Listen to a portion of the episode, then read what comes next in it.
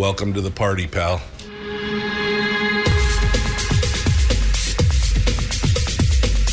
The, the Michael Dukes Show. The greed and the entitlement is astounding to me.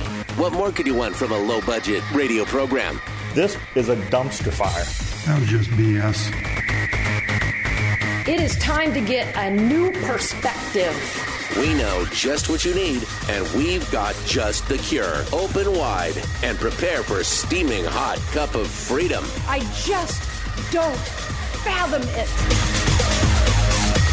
The Michael Dukes Show, streaming live across the world.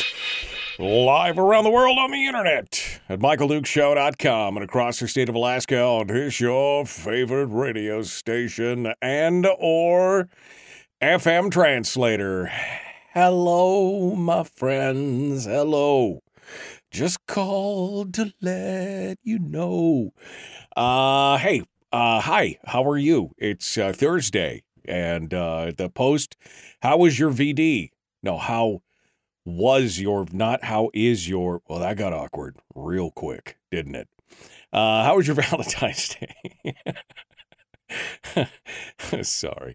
Uh, how was your Valentine's Day? Um, mine was uh, was okay. Um, uh, had a, had a, it, it, it, it, Had dinner last night at one of my favorite places, and it was uh, a little disappointing. I'll just let me just say that the conversation sparkling, the atmosphere fantastic, the uh, company was angelic, and everything else was just kind of so-so. It was a little, little disappointing, a little disappointing last night uh, for that part of it. But uh, you know. Can't they? They can't all be home runs, I guess, is what we need to say. They can't all be home runs all the time. Uh, but other than that, great day. I hope you guys enjoyed a little bit of time with your sweetheart. I hope you're not quite as jaded as my uh, as my friend is. My friend and boss uh, was like, "Oh, it's just a made-up holiday. They're trying to bilk us for extra stuff. It's a fake. It's not real, you know." And he's, uh, and then I'm like, "Well, what'd you do this morning?" He goes, "Well, I stopped by and bought something for my wife." Sucker, you got it. Oh man, it's just, uh, oh man, I just. Oh, man. Anyway, um, so good day. Here we are on a Thursday. We're ready to go. Um, we're, we're, um, uh, we're just, it's going to be a, it's going to be a good one today. Uh, it's a Hallmark holiday, says Brian in the chat room. Yeah. I mean, that's it. It was a, it was a holiday that was dreamed up by the greeting cards and the chocolate companies. They were a cabal. They came together in a secret meeting and decided we need to bilk Americans of millions of dollars. Uh, it's amazing how much, by the way, Americans spend on uh, Valentine's Day, in the billions of dollars. Um, I saw that cross across my desk here about three or four weeks ago. Um, I should have saved the article to talk about, but it was uh, billions of dollars, and it increases every year. I mean, from chocolates to flowers and everything. Maybe that's a good question for, uh, you know, for you ladies out there. Um, what is your favorite thing to receive for Valentine's Day? Now, I know for my wife, it's flowers. She loves flowers. And I know some ladies are like, "Don't give me flowers. They just die. They just die," um, which, I, you know, so do I. I mean, we all do, right? We've all got an expiration date. Um, but for some, flowers are just a, I don't know, it's a moment of joy. It's a beautiful thing, and people love to see it. So uh, maybe that's something you can call in and talk about today. Uh, Brittany says bullets. That's what she, she doesn't want flowers. She doesn't want chocolate. She wants bullets for Valentine's Day. Well, there you go. That's it. You know, it, it, to each his own, to each his own this morning, uh, as you, uh, you know, whatever you want. Uh, Terry wants hay. to feed her animals. She goes a ton of hay to feed the critters. Okay. All right. I mean, you know. Um, so anyway, uh, Valentine's Day, you know, came and went, and we're all still here. Thank goodness. And we're ready to tackle the final two days of the week. Uh, today on the program, I got a full load of uh, stuff. I got a full load of stories and some interesting things. Uh, some things I may or may not cover depending on how antagonistic I want to get. Uh, because there's a story out here that I just read and I was just like, okay, this just seems, do I want to feed into the beast or do I just want to let it lie? It just, I don't, I haven't decided yet. I haven't gotten there quite yet to decide whether or not I'm going to cover one single solitary story here that just, I know that's a bad tease for you guys, but I'm I'm trying to talk myself into it or out of it, and I haven't quite decided yet where I'm at. Um, but a bunch of stories, bunch of stories, bunch of things to talk about. And then um, in hour two, we will be joined by Chris Story. I know it's not Tuesday, but Story was... He wimped out on Tuesday, right? I mean, he wussed out. He was a, he totally ghosted us. I'm just going to, I'm just going to beat the hell out of him over this. He totally ghosted us. I mean, he put, he prioritized his grandchild over us. How dare he? He was watching his grandkids and he's like, I just can't do it. Anyway, he's going to be, uh, he's going to be joining us in hour two.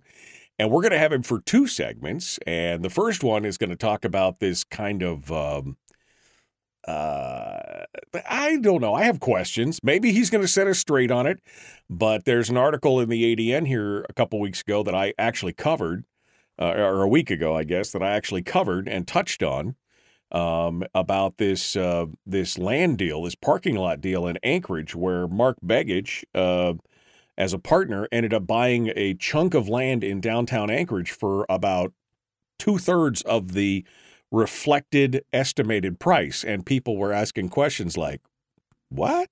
I mean, you know. And so I had a few things to say about it. But again, I am not a land baron, nor am I a real estate expert. And Chris actually sent me a text later and said, do you want to talk about this? And I'm like, okay, yeah. So anyway, Chris is going to come on and talk with us about that in hour two this morning. We're going to talk about that. And then we're going to get our weekly uplift, which will be great, uh, right before Friday. Uh, so we'll end the week off right. And then tomorrow we'll do... all the firearms news that's fit to print. Everything that we want to do. It's going to be, it's going to be good. It's going to be fantastic. Okay. Oh, let me get more comfortable here and we can, we can crack on into this thing. Are you ready? Are you ready? Um, so first and foremost, I've been meaning to talk about this for the last couple days and it just, we just hadn't got around to it. I know several people have mentioned it in the chat room. I was actually made aware of it, um, shortly after it occurred. Um, and, uh, we just hadn't got to it. I didn't want to, I didn't want to rush it. I didn't want to rush it. So for those of you who don't know, uh, Tom Anderson has passed away. Now, Tom is a friend and acquaintance. I mean, I've known him for many years. Um, he's a heck of a guy. Uh, the guy, boy, you want to talk about, he, so Tom was a radio talk show host, uh, over at, uh, K V N T, in the Mat-Su area. He's been doing that talk show since two thousand ten, two thousand eleven.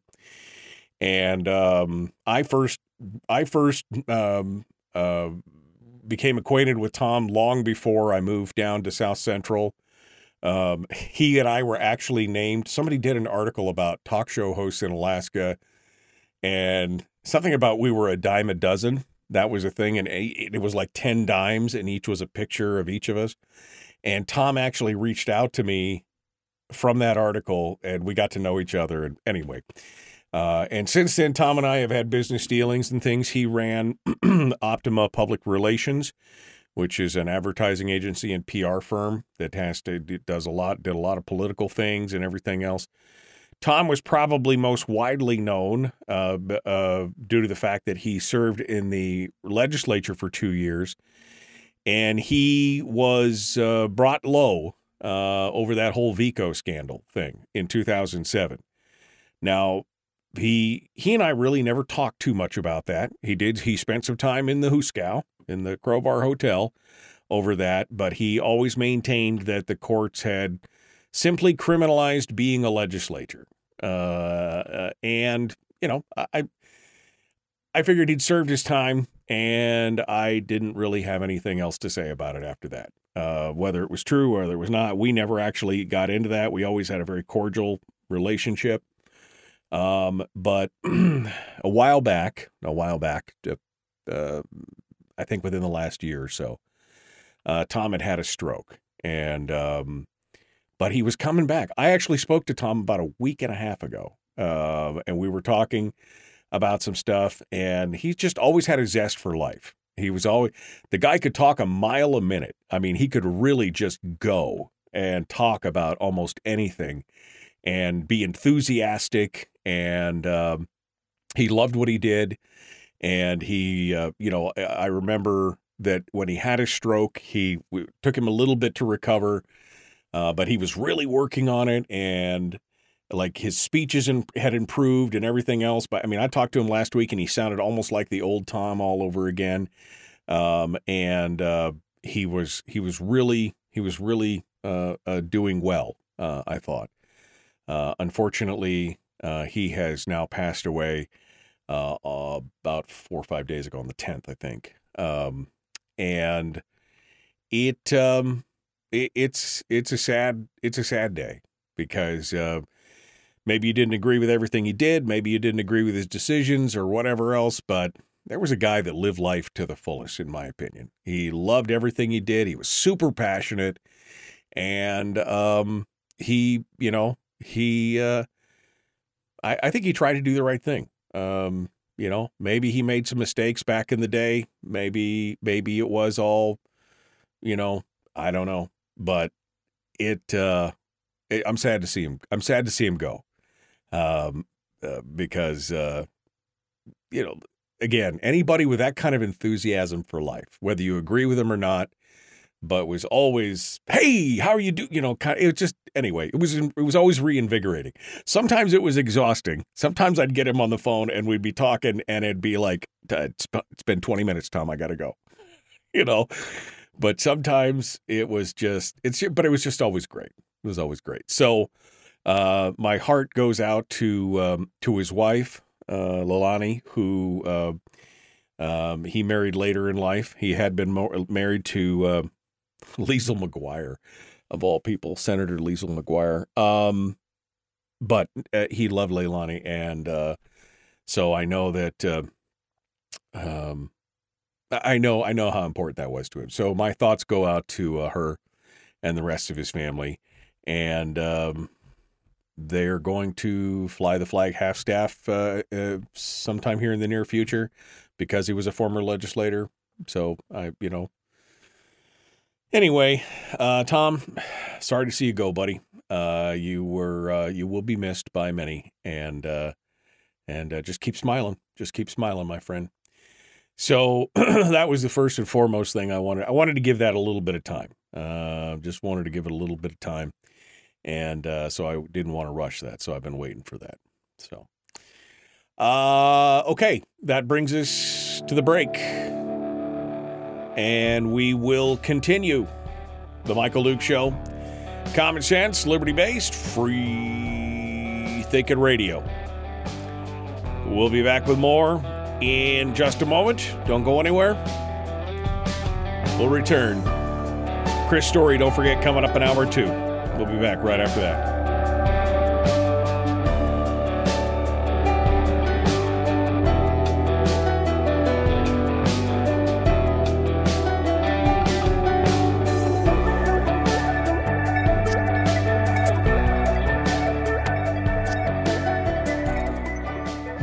If you missed the show, you can listen to it on your time with Dukes On Demand. Oh, and it's free. Like America used to be. Streaming live every weekday morning on Facebook Live and michael dukes show dot com. Okay. Uh, in the break.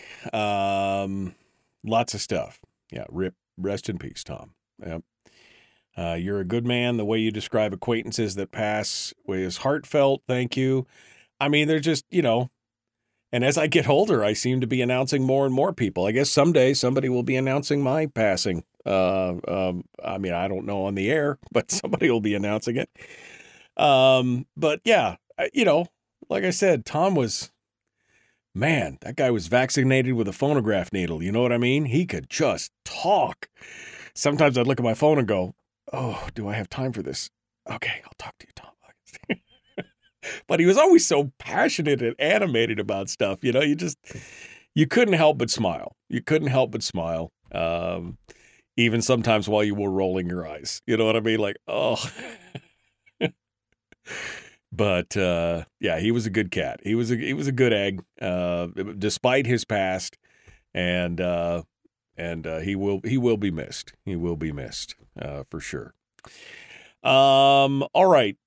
Uh, what, I don't know if I want to do this story, guys. I really don't, uh, for a variety of reasons, because it's going to infuriate some of you and others of you are going to go, yep, yep, yep. But I just don't know if I want to feed into it. I, I, because I think, I think part of the reason, first of all, it's an op-ed. Okay. So I want to tell you that first and foremost, it's, it's, uh, it's writ. But I think part of the reason it was written in such a way was to, was to glean sympathy. And to say, look at me, I'm a martyr. Does that, does that give you enough of a hint? I just, I just don't know if I even want to play into that card right now. Um, because I feel like that's part of the process and part of the problem uh, with this. That this is, look at me, I'm a martyr. Look what I did for you. And look at how badly I've been treated. Uh, anyway, so I'm not sure. Um, it's on the front page of, it's on the front page of Must Read if you want to go look. Uh, you might figure it out from there. Uh, uh, but I just, I'm, I'm not, I'm torn. I'm torn. I'm just torn right now. So, um, what else we got here? Uh, no, it's not about Trump. It's about local stuff. Uh, Robert says the Chiefs celebration shooting is why we need the Second Amendment. Um, I'll be honest. I'll be interested to see. Uh, I'll be interested to see. What comes out when they actually deploy facts about that shooting? I think you might find that it's some kind of criminal element having a beef during the Kansas City Chiefs celebration. I don't think this is some kind of, the, the way that, that it's been portrayed and the facts that I could glean, uh, don't paint it as a, like an active shooter deciding to go in and, I it, I think it was another one of the, and these are the ones that kind of you hear about to begin with, and then they they disappear real quick because it turns out it was gang on gang violence that got out of hand, or a house party, or somebody that showed, you know what I mean? And that probably usually the people that end up being the perpetrators were already prohibited people and weren't allowed to have firearms and everything else. But of course, everybody's jumping on the bandwagon right now. But we'll see, we'll see what happens, and maybe we'll have more information tomorrow to talk about it on Firearms Friday. Uh, Firearms Friday. I don't know. We'll, we'll see. You're wasting time. It's precious. Um, uh, I wasn't wasting time. I'm trying. I literally was just waffling on whether or not I should cover that. And you know, I've just decided that I'm not going to cover the story because I just don't, I just don't want to feed into it. it. I really don't. It, um, we've talked about this before, and I'm just getting to the point where I'm like, just as things die down, it's, ah, all right, well, we got to go. Uh, the Michael Dukes Show, common sense, liberty-based, free-thinking radio. Like, share, subscribe, ring the bell. Let's do it.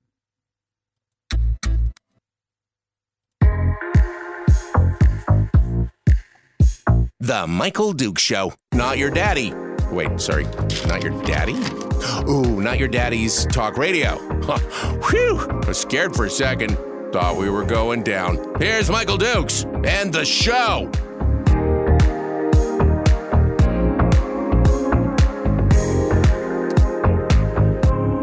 Hi there, ho there, hey there. Wait, did I just call somebody a ho? What? Uh, hello, and welcome back to the program. Uh, it is the Michael Dukes Show. We're broadcasting live across the state of Alaska on this, your favorite radio station, and or F M translator. Uh, I hope that you guys are ready for just another beautiful day in paradise as we continue on this week, uh, getting, uh, you know, getting ready for the weekend. My gosh, forty-five degrees, forty-five, forty-six. It was fifty degrees at Merrill Airfield in Anchorage yesterday.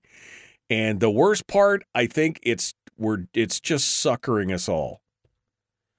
It's just suckering us all. That's what's going on right now, because, you know, there's some kind of big high pressure air shield on the eastern side of Alaska that's kind of holding back all the weather, according to one of the weather things that I was looking at earlier. And so when that comes, when the wall comes crumbling down, when the wall comes crumbling, tum- when that comes down, it's going to. It's going to drop the hammer on us again. This is fall spring, which is just in some ways very disheartening. But, uh, you know, the, you know, the real one's around the corner. But, yeah, I mean, I would take this weather for the rest of the winter. Sure, give it to me. thirty-five degrees, twenty-five, thirty-five, forty-five degrees. I would take that for the rest of the winter. It's uh, but it's just nope. Uh, nope. All right. Um, well, I gave out a bunch of hints about the story that I wanted to talk, that I was debating talking about. I didn't want to talk about it, but anyway, I've decided that if somebody finds it and we talk about it, that's great. But uh, I don't think I'm going to bring it up. Here's what I am going to bring up. I'm kind of excited about this. Again, not a huge fan or follower of a lot of national politics, but I believe we should be paying close attention to everything that we're doing in our own state. And uh, it was kind of exciting to see, um, because you just couldn't help, you know, when the when the presidential primaries were in full, well, the the you know the early primaries with all the candidates, the you know the dozen candidates that were out there running for president.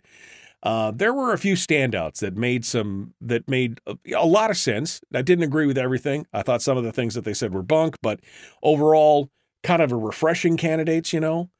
And one of them is Vivek Ramaswamy, right? That guy's he's got he's got some good things to say from time to time. Well, lo and behold, last night uh, he took to Twitter and had some stuff to say that uh, I think is good for us. Vivek, Vivek Ramaswamy. I'm proud to endorse Nick Begich for Congress. He's in Alaska. One of the things I found is that, you know, who loves the environment more than most people you've ever met is somebody who lives in Alaska. And you want to know who understands the importance of drilling in Alaska? The Alaskans. Nick Begich gets that. He's going to prioritize the interests of Alaskans. He's going to prioritize the interests of Americans. He has signed my American Truth Pledge, which I appreciate. Shows that he stands for the right America First principles of the future. That's where our Republican Party's headed. He's also somebody who understands not just where the puck is, but where it's going. Opposition to central bank digital currencies, something that I think more congressmen need to know about and be alert to. Alert to the threats of the climate change agenda, which absolutely is based on false premises and increasingly has nothing to do with the climate and everything to do with power, dominion, control, and punishment. The same point as central bank digital currencies. So this guy's from Alaska. He's going to represent Alaska well, but he's going to represent us well, Americans well in the U S Congress. And I do think it's going to take a fresh batch of leaders to drive change, not just in our party, but in this country. And so I'm going to encourage you all to vote for Nick Begich. I'm going to help him in any way I can. He's going to be a great congressman, and I have full confidence he's going to be doing a great job of representing the state of Alaska before long. So Vivek uh, coming out swinging, and actually he apparently had been receiving a lot of requests for endorsements, and was screening them very carefully. And Nick Begich was um, the first. He was the first. He's the first endorsement that Vivek has officially come out with. Uh, so I think that's good. Uh, because I'll be honest with you, um, I saw, you know, we got Nancy Dahlstrom, who I'm sure is a very nice lady, um, who, you know, but she is just kind of um, um, meh. She's business as usual. She is what I would consider to be the quintessential business as usual Republican. And I just, I don't think we can, I just don't think we can, I don't think we, I don't think we need that. I, I don't think we can afford that right now.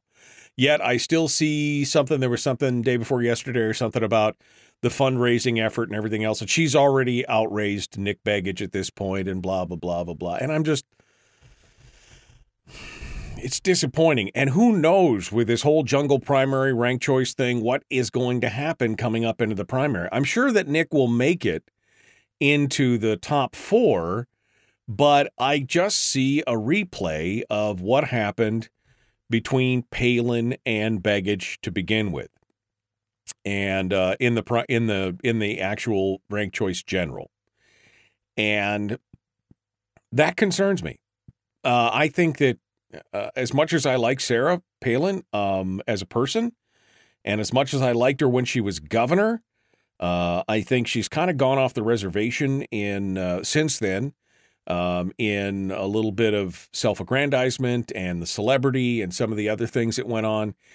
And I think she got in the race, quite honestly, for the wrong reasons and stayed there for the wrong reasons. Um, and it's unfortunate. It really is. It's unfortunate. And it's what led, of course, the ranked choice voting ultimately is what led to Mary Peltola uh, being in Congress. Uh, so this rematch, uh, per se, uh, should be very interesting. But I think this is going to go a long way. I think there was a lot of people who are listening to the things that Vivek said and, uh, while maybe not always agreeing with him, they, um, he was, he was saying some things that I think a lot of independent voters, not necessarily Republicans or Democrats, but a lot of independent voters were thinking he was saying them out loud. Uh, I think that's why not only was he a polarizing figure amongst the main political talking heads, um, but it's one of the reasons why he resonated with so many people in so many ways.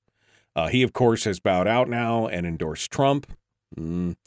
But uh, his endorsement of Rick of Nick Begich, I think, um, well, I think is a, is a positive step. Uh, well, I mean, now we'll see what happens. We'll see where it goes. We'll see if that makes any real difference. But uh, it was good to hear. And uh, speaking of uh, speaking of Nick Begich, he is going to be uh, back on the program. Um, uh, he's going to be back. I got to look real quick because I can never remember. He's going to be back on the program next Monday. Uh, Nick Begich is going to be joining us uh, as well. So that should be a uh, we'll we'll have him back on at seven a.m. Uh, because I I just want to have Nick on for a while here to talk about all this stuff and uh, and give him as much visibility in his candidacy as we you know as I can help out with. We will offer the same uh, opportunity for people like uh, uh, for people like Nancy Dahlstrom uh, if she wants to come on. And uh, but I have questions about Nancy. Well, I have some questions about her performance as lieutenant governor that would, to me, have a direct impact on her efficacy as a candidate for Congress. Mainly, I'm still wondering about that whole report that Mike Showers talked about that we know about uh, from Kelly Shibaka that was the report on the electorate, on the elect, uh, the election system, and how we still don't have that. Um, we still don't have that. that here with us. And that's a little, uh, that's, it's a little frustrating. Uh, and so I, I've got some questions about that. Also coming up uh, for you folks up in Fairbanks, and we're going to get a chance, we're going to be talking with Dennis Prager uh, on this program. Now, for those of you who don't know, Dennis Prager is a, of course, a talk show host, Dennis Prager Show. It's just a national show. He's the founder of Prager U, Prager University. If you've spent any time online, you've probably seen a video from Prager U. Um, they've got They've done some amazing stuff in the space on stories and accurate thought and culture and all kinds of stuff. I really respect him, uh, and I'm looking forward to talking to them. But the folks in Fairbanks are going to get a chance to join Dennis Prager. He is going to be in Fairbanks on Saturday the twenty-fourth, so nine days from now. Uh, Dennis Prager is going to be there in Fairbanks. And so if you're down in Wasilla and want to take the trek to Fairbanks, uh, now is the time, baby. Uh, he's going to be at a luncheon lecture uh, at the Westwood Resort um, uh, from eleven thirty to one thirty. You can get tickets for that. Uh, they're just seventy-five bucks a person. And then later that night, there's going to be a private reception and a dinner at the Auto Museum there at Wedgwood, the Antique Auto Museum. And there'll be a meet and greet, and there'll be a photo op and everything else. Uh, tickets for that are uh, two hundred fifty bucks. They're a little, you know, a little more expensive, but there's only going to be fifty people there. So it's kind of a real cozy, intimate setting. It's going to be, I mean, it's going to be great. So if you want to get Uh, tickets to this right now, all you got to do is go over to the website for the Alaska Family Council at a k family dot org, and you can get tickets there. Or tomorrow, I'm going to be giving away a pair of tickets. Um, and then I'm going to give away a pair of tickets next week as well. I'm going to give away two or three pairs of tickets. Um, but, uh, we're going to, I have to work on how I'm doing this right now. I'm going to, I'm going to post some on Facebook. So if you don't like my Facebook page and you don't know where it is, you're going to, you're going to miss out on a chance to get some tickets, because I'm going to give some tickets away on my Facebook page. Uh, I'm also going to give away some tickets to one of my Common Sense Corps folks. And then I'm going to be giving away some tickets on the air as well. All right, so that's that's all that's all coming up. Um, but uh, if you want to find out more about this, you just got to go to a k family dot org, and you could see everything that's going on. Dennis Prager in Fairbanks. He bypassed Anchorage. I don't know why. I mean, not that. Look, I'm I'm live in Wasilla, but I mean Anchorage is the largest place. You'd think that. It's interesting to see, but Fairbanks is getting all the juice on this one. Folks on the peninsula, I can hear you shaking your fists at the sky. Why? Um, I, I don't know. I didn't. I didn't organize it. But uh, and we're gonna have Dennis on. Uh, we're gonna have Dennis on next week. My brain, I swear, my brain. Uh, but we're gonna have him on next week to uh, to talk about you know what he's gonna talk about and everything else. And uh, all that stuff. So get your tickets right now, a k family dot org, if you want to go, whether you're wherever you are. It's going to be in Fairbanks on the twenty-fourth. So uh, there you go. Wow. And that brings us to the next break. I haven't even gotten into the meat of what I wanted to talk about today. We're going to get, we're going to continue. We're going to continue here in just a moment. Don't go anywhere. The Michael Dukes Show, common sense, liberty-based, free-thinking radio. Back with more right after this.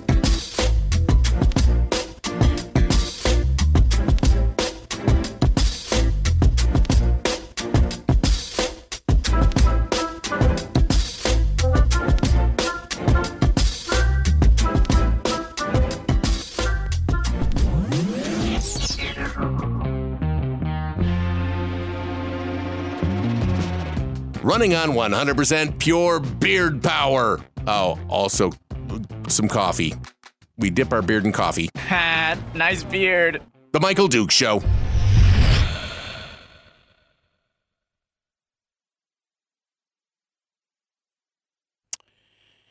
Okay. Um... Sorry, I'm going back up here. Chris says, wow, Vivek said something good. I mean, I think he said a lot of things good uh, to begin with. Uh, Rick said of Nancy Dahlstrom, did she get the voter rolls cleaned? Uh, no. uh, no, she did not. Uh, Jim says, does Sarah still live in Arizona? Uh, yes, yes, she does. Chris said also, I agree with Mike about Sarah Palin. Go Nick Begich.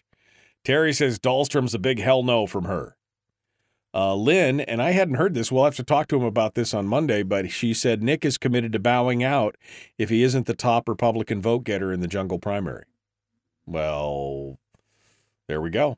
We'll see what happens. I mean, that, and I honestly, that's probably the right thing to do. Uh, Terry says Dahlstrom's done zero. Um, um, I haven't seen Sarah in forever. So, I mean, I don't know how much time she's spending outside, I guess. What? It's just one of those things. Um, uh, Rita says, Nick Begich continues to go out and meet the voters. Nancy appears to be following in Sarah's political footsteps of collect- collecting funds from big donors and bypassing the voters. Yeah. I, I you know. Uh, Jeannie says Dennis Prager is one of the wisest men in the world. Uh, he is a very, very sharp guy. Definitely, definitely uh, a, uh, a scholar. Definitely a scholar. Um, and so it's, it's, I'm looking forward to it. I have admired, I have watched PragerU videos for years, um, and I've given some money to PragerU when they got demonetized by YouTube for daring to publish something that was against their narrative and blah, blah, blah. Uh, Brian said he ran into Sarah and Todd and their youngest at Petco last winter before, uh, at winter, last winter before last, winter before last. Okay, yeah. Um, it's been a while since I've seen her. Uh, it's probably been two or three years since I've seen her as well. Um, anyway, I just, I just, ah, such a, such a hot mess. That whole thing, the whole ranked choice and the jungle primary thing and everything else. And it just, such a hot mess. I could see the handwriting on the wall on that stuff. I could see it coming down. I mean, I voted for her. She just happened to be my, she just happened to be one of my last choices, um, uh, because I believed that uh, I believe that Nick was, uh, I, I believe that Nick was was the guy. I believe that Nick was the guy that was going to do well. Uh, I also voted for Chris By, um, because I really like Chris, and Chris had a lot of great things to say. He was the Libertarian candidate. But anyway, um, um, is you, what? I have no, is your memory because of the coffee or the flavoring, says Mike. I'm not sure exactly what that means. I'm not, I'm not exactly sure. Maybe it is the coffee. Maybe it's because I, may, I'm not sure exactly what's going on there. Um.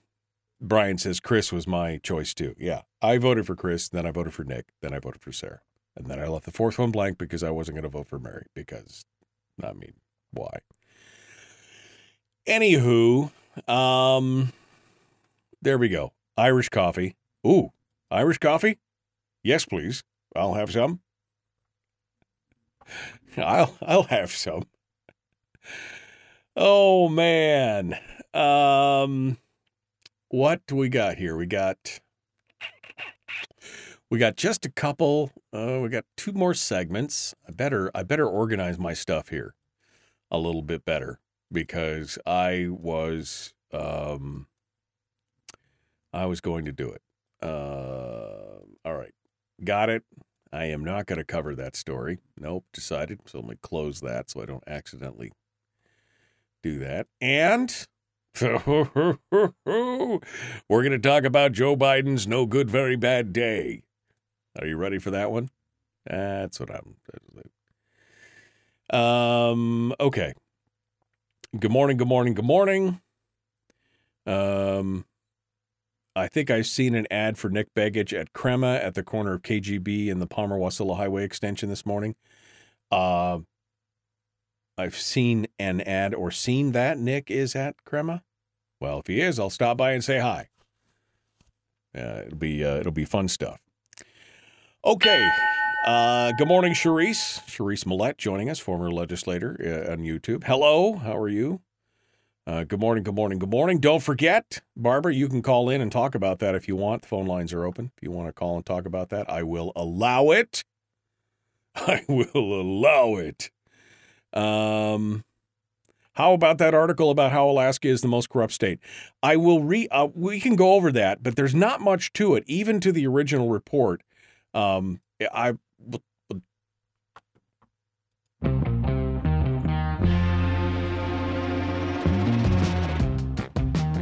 The Michael Dukes Show, seriously humorous with a pinch of intellect.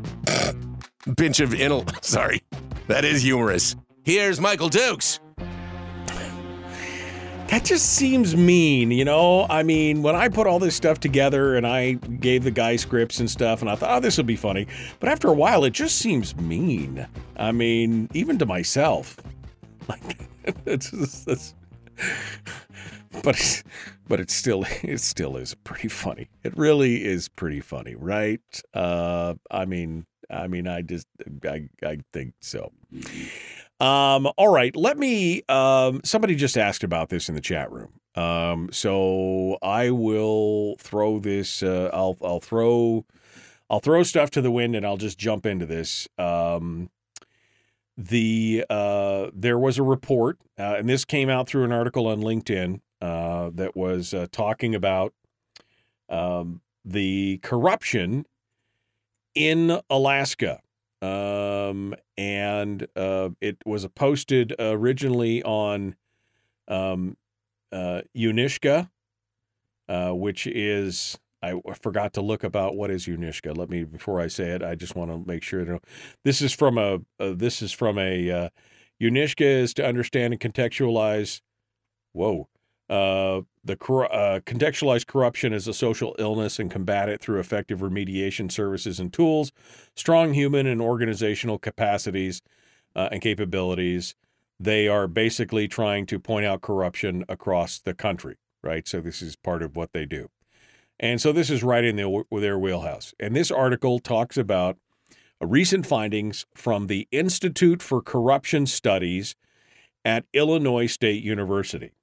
And while they say Alaska is renowned for its breathtaking landscapes and diverse culture, it also grapples with a darker reputation, corruption. This report has ranked Alaska as the most corrupt state in America once again. And they go on to talk a little bit about this. The report analyzed public corruption convictions per capita from nineteen seventy-six to twenty twenty-three, highlighting Alaska's disproportionate rate of corruption. The report's author and director of the institute there in Illinois emphasized the reliability of using public corruption convictions as a gauge. Federal convictions in particular offer insight into high-level corruption, a focus necessary for comprehensive uh, uh, analysis. So they say that there's some driving factors in this: geography, resources, and politics. Um, and the ramifications of corrupt extend across various spheres, including the economy, the environment, and society. Um, I will post a link up to this in the chat room for folks who want to take a look at this. There's not a lot to it other than that, and even going to the original article, um, it doesn't go it doesn't go much more deeply into some of the other findings or anything else. Um, but it is an interesting take on some of these things. Uh, they say that geography plays a role because Alaska is vast and spar- sparsely populated. It's got the harsh climate. It presents, chal- it presents challenges to law enforcement and to monitoring for corruption. Remote regions, especially rural areas, become breeding grounds for corruption, while the state's extensive coastline and maritime industry heighten susceptibility to illicit activities like smuggling and illegal fishing. The resources, because we have a lot of natural resources like oil and gas and mineral and seafoods, the wealth to Alaska becomes both a boon and a curse. While those resources fuel economic growth, they also attract corruption, evident in past scandals like the Pebble Mine controversy, the Vico scandal, the Exxon Valdez oil spill. Alaska's intricate political landscape also influenced by federal entities, native corporation, and industries like oil fosters an environment ripe for corruption. Rapid turnover among elected officials, driven by term limits, resignations, and indictments, further complicates government uh, governance. Although, I don't know if term limits should be in there as a problem. Uh, they go on. Anyway, I'll post this up in here, but it wasn't, it, it was an interesting read, but it didn't offer a lot. Uh, it didn't, it didn't offer a, a much deeper look than what I've just given you here on this. Um, but it is, it is an interesting read for sure. So I've punched that in there, and folks in the chat room get a chance to, um, I think, I, I think folks get a chance to, uh, uh take a look at that and talk about that.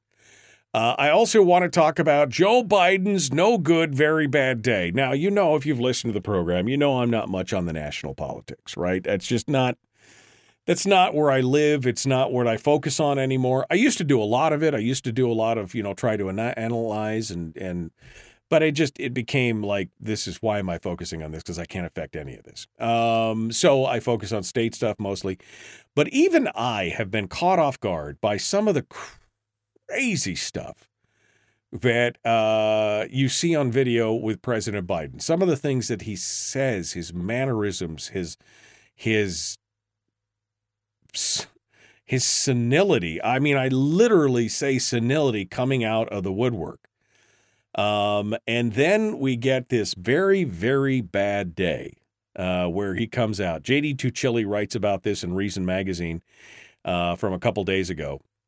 And he said, uh, he's talking about what's going on with uh, with with Biden and some of the things and everything else. Now, Biden also was having an investigation. There was a special counsel that was put together to look at Biden's handling of classified documents, similar to what was going on with Trump, right? Trump had all those documents at Mar-a-Lago and all that kind of stuff.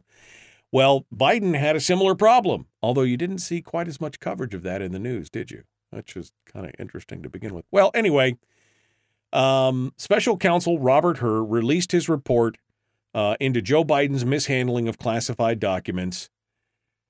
This is where things get weird. Quote, our investigation uncovered evidence that President Biden willfully retained and disclosed, cl- disclosed classified materials after his vice presidency when he was a private citizen, finds the report. Uh-oh. But we declined to prosecute Mister Biden. Who? What? At trial, Mister Biden would likely present himself to a jury, as he did during our interview, as a sympathetic, well-meaning, elderly man with a poor memory. What? What?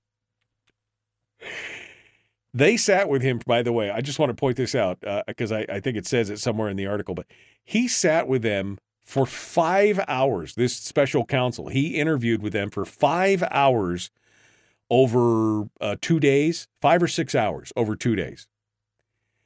And they said during this time, he did not remember when he was vice president, forgetting on the first day of the interview when his term ended. Quote, if it was two thousand thirteen, when did I stop being vice president? Unquote. And forgetting on the second day of an interview when his term began. He did not remember, even with several within several years, when his son, Beau, died. I, I mean, th- those are some pretty major milestones, right? Those are some pretty major milestones. Um, but definitely not where the White House team and his reelection campaign wanted things to go. The president then got up himself and bitterly responded in a press briefing where he welcomed the decision not to prosecute him, but denounced the aspersions of his cognitive abilities and said, quote, my memory is fine. Then he took a question about Israel. And he answered, as you know, initially, the president of Mexico, El Sisi, did not want to open up the gate to allow humanitarian material to get in. What? Abdel Fattah el-Sisi is the president of Egypt, not Mexico. Jeffrey Toobin from C N N is quoted as saying, Mexico? Mexico? Where did that come from? That's the only thing anyone's going to remember for this. And it's the truth, folks. It's the truth. I mean, how many videos have you seen of Joe getting stuff mixed up and just, I mean, it is terrifying.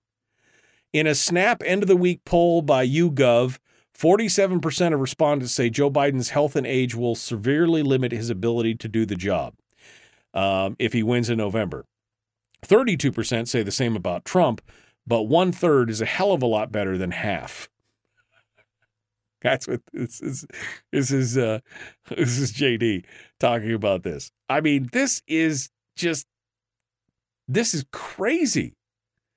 I mean, this is after, right? He said that it, he said went to went and and had a sit down at the G seven meeting in England, and he talked to Mitterrand from Germany. I mean, France. Uh, I mean, how you know, but Mitterrand's been dead since nineteen ninety-six.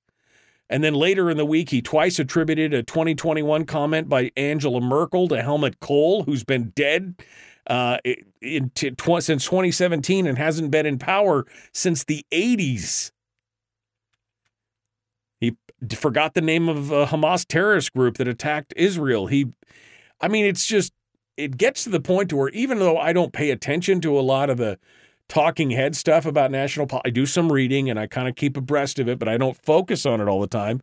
But even I started scratching my head going, who is letting him out of the house without a minder? And how the hell can this guy be the candidate for president?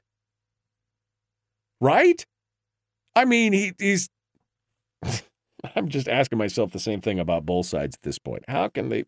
He, I mean, I just... Okay, anyway, uh, that is absolutely, absolutely just horrific. But this report, uh, the, the, this general, this this special counsel report just shreds. It is bad news for the Biden. And there was a poll, uh, it, not in this article, but there was a poll that even thirty-seven percent of Democrats don't want Joe Biden as their candidate. They just don't think he's, I mean, again, he's not likable. He's not, he's not, they don't think he's fit. They don't think he's a good match. It's, uh, it's a hot mess. Let's put it that way. All right. Um, well, that's the, that's it for hour one. Ah, it was fast. Holy cow. Uh, hour two is dead ahead. We got a quick segment, and then we're going to be joined by Chris Story uh, in uh, two and three. Uh, where we'll talk about the skeezy, apparently, allegedly, what appears to be a skeezy deal down in Anchorage. We'll get his take as a realtor on that, and then we'll get our life coaching lesson in the final third segment of the show in hour two. Back with more of The Michael Dukes Show. Common sense, liberty-based, free-thinking radio.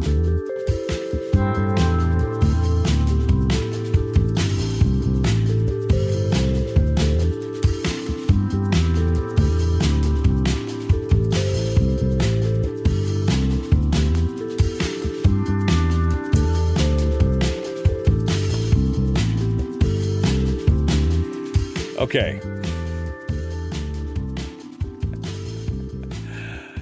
Oh, man. From our offices in rural Juneau? What? Who's using the word rural and Juneau in the same sentence? I mean, I've just, I've just got to ask. I've got to ask. Who is using the word rural and Juneau?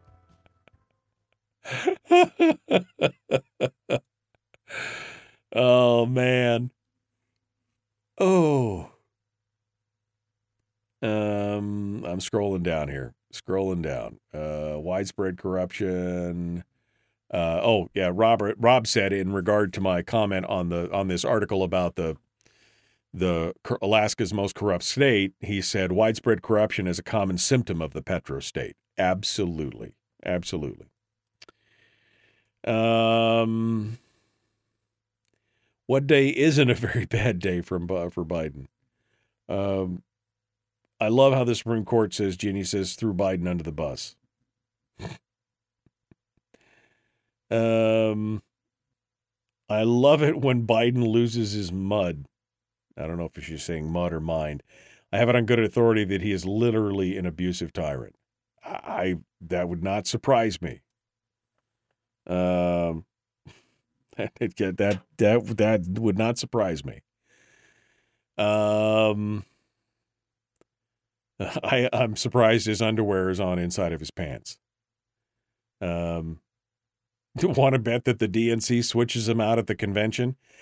Maybe, but that would be interesting. I mean, who they're going to switch him out with? Gavin Newsom, New scum? New scum? Uh, you just, you cannot make this stuff up. You're one hundred percent right, Bill. You cannot make this stuff up. I mean, this guy just, ugh. Um, uh, and you get three, and then yet the Dems will vote for him again. Uh, and yet the Dems will vote for him again. Levodopa is what is what is keeping him cognitive, said, which I'm assuming is some kind of medicine. Is that what it is? Did you see his video uh, about the Super Bowl, about ice cream and the shrinkflation and all that kind of stuff? Way to go, Joe. Remind people that inflation is killing them, even though it's shrinkflation. Remind them that. That's, uh, that's the thing. Oh my God, really? And this is what kills me. All the all the lackeys and the lapdogs are walking around like, oh, no, no, he's at the top of his game. Janet Yellen, says Richard, from his administration just said yesterday that Biden is, quote, at the top of his game. Um, Unyshka, what was uh, Brian said? Oh, from our offices in rural Alaska, that's where Unyshka was from? Uh, surprising. That's, you know. Um, I didn't realize that that's where Unyshka was from. Anyway, there's not a lot of substance to that article. I mean, I can believe it in total. I mean, that's like a, that's like a, uh, it's not even an executive summary of a study, but I didn't take the time to go back and find the actual study from the University of Illinois. So we'll find out what's going on there. Uh, I see I got a phone call here on hold, and so before we jump back into it, we should find out who that is so that we can return with them to the radio here in just a couple minutes, and we'll start over here. Good morning. Who's this? Where are you calling from? Hi, this is Barbara in North Pole. How you doing? Hello, Barbara. All right, I'm going to put you on hold. You're going to be first in the queue. We're going to type, we're going to talk to you. We're going to talk about you before we bring you. No, we're going to talk. We're going to talk with you here as soon as we get back. All right, it'll be fine. Um, good morning, good morning, good morning. Uh, Biden gets really saucy when his diapers are loaded. you can, I mean, you could just go through this whole thing. I mean, there is video after video of him just. You know, and now, of course, I saw one on Twitter the other day. And I I know I shouldn't do that, but I, I don't, I, I'm hardly ever on Twitter, but that, like I got the Vivek quote today that came off of Twitter, but occasionally I'm on Twitter and I saw that some, and I can't remember what the, what, what, where it was, but it was someplace public and it was Biden speaking and he did a Biden thing. It was like, a, it was like he was a Muppet on crack or whatever. He couldn't string his words together. And so I just scrolled down through the comments and the the people were like, oh, this is just a deep fake. You Republicans and MAGA MAGA heads or or what? I mean, it just, you know, it's all a deep fake. And, it, and it's just like so much denial, so much denial about this guy is not competent to. I mean, I have questions about the stability of Trump. And I know many of you are Trump supporters and everything else. That guy scares the hell out of me because he is, well, he scares the hell out of me. Let me just put it that way. I'm not sure either one of them is emotionally qualified to be president anymore. But but Biden especially, that guy, I, I mean, he's got to have Velcro shoes. I don't think he could tie his own shoes. It's just, it's insane. Absolutely insane. Um, but uh, it's so, but but again, you just can't tell. But you could show people the facts, and they're like, "Oh no, it's fake news. Oh no, it's a deep fake. Oh no, that's not. He didn't really say that. You're just spinning his words." I just watched thirty seconds of him struggle to string a complete sentence together, and it's just, you just can't, you can't make this stuff up, folks. You cannot make this stuff up. All right. We gotta go. The Michael Dukes Show, Common Sense Radio.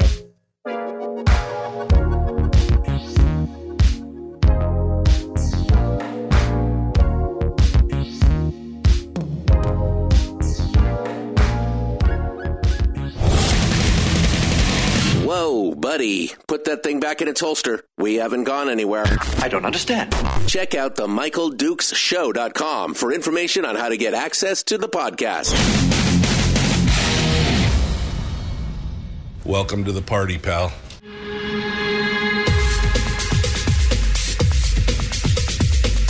The, the Michael Dukes Show. The greed and the entitlement is astounding to me. What more could you want from a low-budget radio program? This is a dumpster fire. That was just B S. It is time to get a new perspective.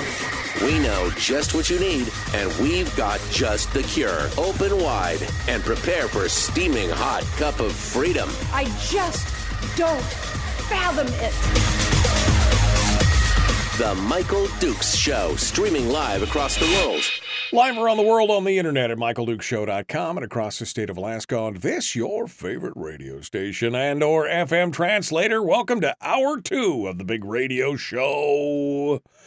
Thank you for coming on board and joining us today. Uh, if you're just getting up and just uh, getting ready to go to work and uh, being part of it, we had a fun hour last hour, and we're going to continue that. I got one phone call on hold. We're going to jump to her in just a second. But again, I got to remind you that uh, we're going to be giving away some tickets tomorrow for Dennis Prager, who is going to be live in Fairbanks. Dennis Prager from Prager U, uh, who is the founder of Prager U and also, of course, the host of the Dennis Prager Show. Uh, is going to be in Fairbanks on Saturday, Saturday the twenty-fourth. He's doing a luncheon at the Wedgwood Resort, which you can get tickets for. And then later that night, he's doing a private reception and dinner for only fifty people. It's going to be a quaint little cozy gathering, a little get-together. Uh, and I got some tickets to the luncheon that I'm going to be giving away um, uh, tomorrow uh, and uh, throughout next week. And we're going to talk to Dennis Prager next week as well. So that should be fun. If you're looking to get tickets, you're in the Fairbanks area, or you you have you want to drive up to Fairbanks, you'd be willing to drive to Fairbanks to go meet Dennis uh, Prager, uh, you can get your tickets right now at a k family dot org, a k family dot org. Uh, but we will be giving tickets away starting tomorrow. I've got, how many pairs of tickets do I have? I got some pairs of tickets to give away. Uh, I think I've got ten pairs to give away. So we're going to be doing, so if you don't, if you haven't liked my Facebook page yet, if you haven't followed my Facebook page, now's the time to do it, because I'm going to follow, I'm going to give away some tickets on the Facebook page.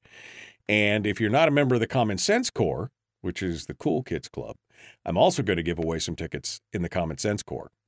So you guys, if you want to help out the show, that's where you go. All right. We got to, we got to get things going on, uh, on the phone, uh, right now. Uh, we're, We're we're we're about to we're about to jump into this, uh, and we are going to talk about what's going on in Fairbanks tonight.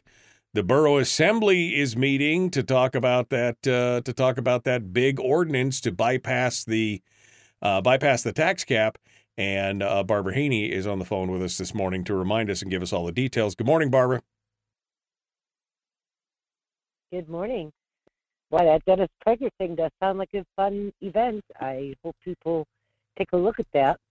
But I also hope tonight that they show up at the Borough Assembly Chambers, or email, call in, um, testify. You can testify by phone. They have an ordinance. They want to bust the tax cap and raise the minimum uh, revenue amount by ten million dollars. And they want to do it through a special election. And, and they want to do it through. A, well, are they still? Do they still have the dueling? I don't know if you can hear me or not. I can. Do, do they still have the dueling ordinances now, where they're going to have two different dates on it? Do they still have the special election one and the one that goes to October? I thought they were killing the special election and pushing it to October because they just found thirteen million dollars in the couch cushion somewhere. Well, you know, they haven't adopted the substitute yet. So um, on my end, I have to wait for them to adopt the substitute. Even so, you still folks need to get in there, because that substitute was not adopted. And just as an F Y I, I mean, anybody who knows anything about money, okay, the borough makes about seven million dollars. They made seven million dollars in interest last year. Now, if you think about it, what is the principal that they have that generated that seven million dollars? It's a very good question. I've been very impressed with our um, with the people who invest money at the borough, because they outperformed the permanent fund, and that is just phenomenal. So um, I don't know how large that principal is to know what rate of return they're getting, but you know, that's just the beginning.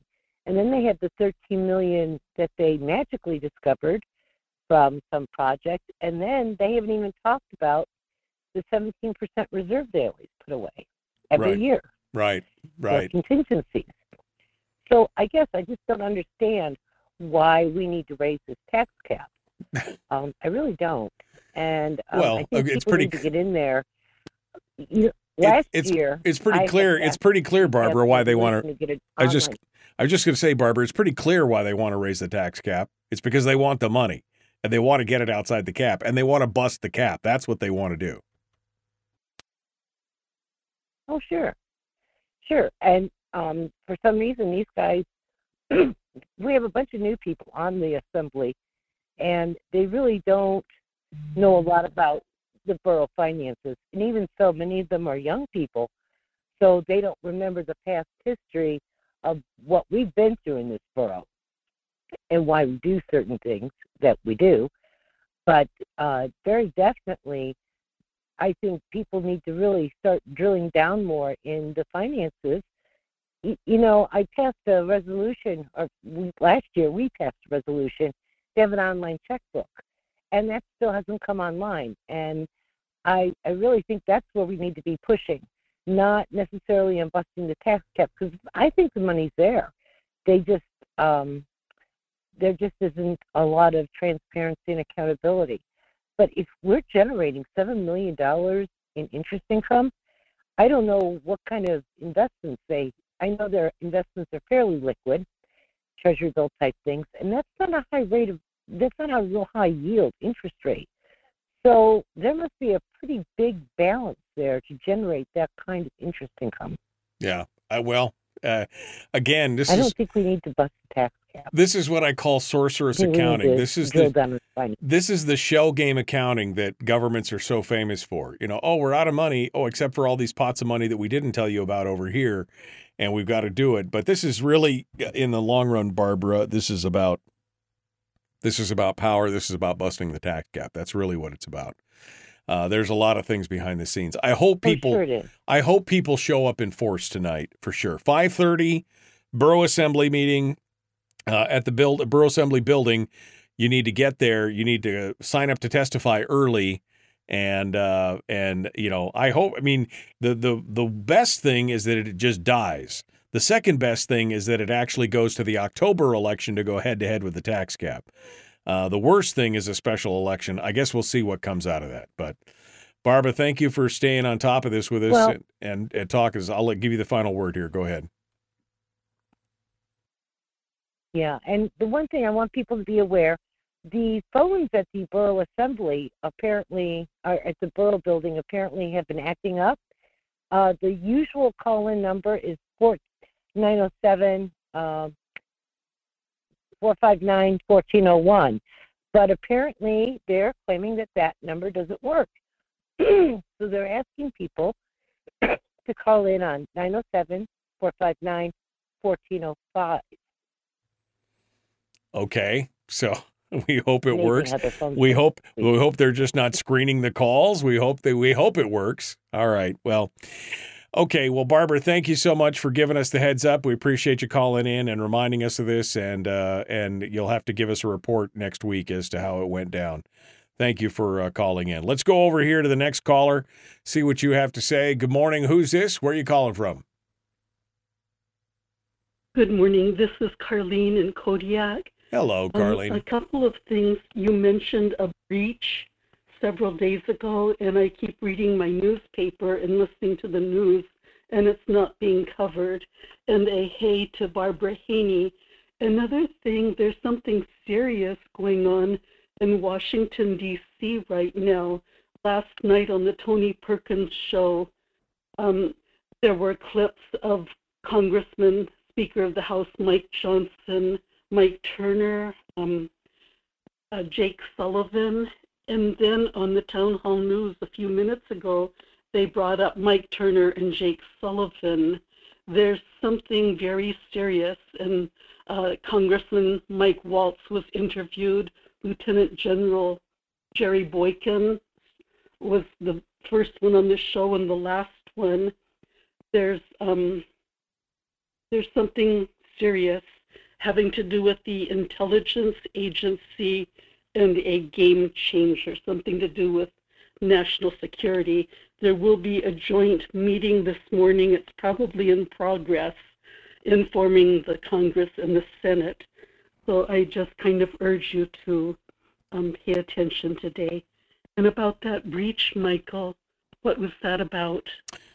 Uh, thank you. All right. Thank you, Carlene. I appreciate it. Uh, yeah, that breach story, I never did get to it the other day, uh, although it is uh, it's huge. I don't have enough time to get into it uh, right this second, uh, but I will tell you. Um, well, um, let, let me give you the let me give you the high points real quick. Uh, I have to pull the story up real quick that I have it in my archive here um, because I thought this was a uh, I thought this was kind of a crazy. Um, I thought this was kind of a crazy story of, I'm sorry, pulling it up. Here it is. Come on, come on, come on, come on, internet, be faster. Uh, here it is. So, uh, this is, uh, the mother, they're calling it the mother of all breaches. Mother of all breaches reveals twenty-six billion records. A super massive leak contains data from numerous previous breaches, comprising an astounding twelve terabytes of information, spanning a mind-boggling twenty-six billion records. The leak, which contains LinkedIn, Twitter, Weibo, Tencent, and other platforms' user data, is certainly the largest ever discovered. The supermassive mother of all breaches is what they're calling it. Uh, Tencent, Weibo, MySpace, Twitter, Wattpad, NetEase, Deezer, LinkedIn, Adult Friend Finder, Zynga, Luxottica, Evite, Zing, Adobe, Canva, Badu, V K. There are hundreds of millions of records leaked. Um, and they're very concerned, again, that this is probably one of the largest breaches in history. Again, contains a lot of older data, but also from places that you would just not expect, like Twitter and like uh, uh, Adobe and LinkedIn. Um, that is, I mean, that's just terrifying, uh, this this big data breach. Um, so we can get into more details in that uh, later on, but uh, that was kind of the highlight reel from that story, and I know I teased it, but uh, and we never did get to it. So thank you for bringing it back up. Uh, it is uh, it's pretty, pretty, pretty crazy what's going on. All right, we're uh, coming up on the break. Chris Story is going to be joining us here in a minute. Don't go anywhere. The Michael Dukes Show, common sense, liberty-based, free thinking radio. We return with more and Chris Story right after this.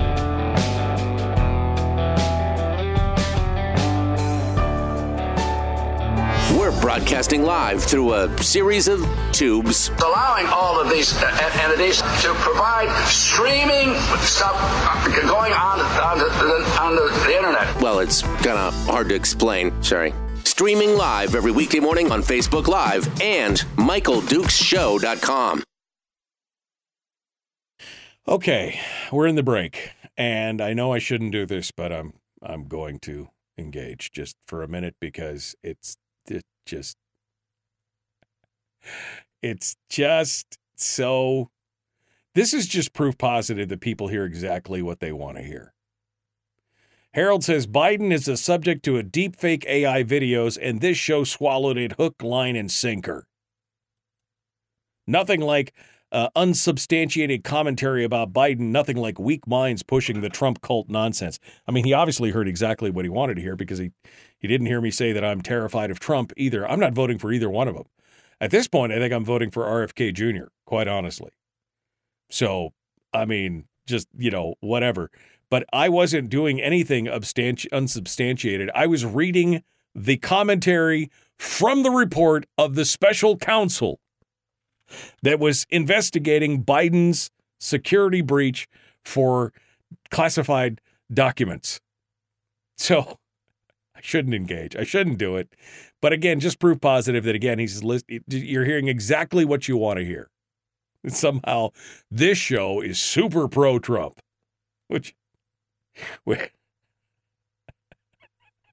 I mean, this is what happens when you snort Folgers crystals, okay? I'm just saying. This is exactly what happens when you are mainlining some, oh, that's some good stuff.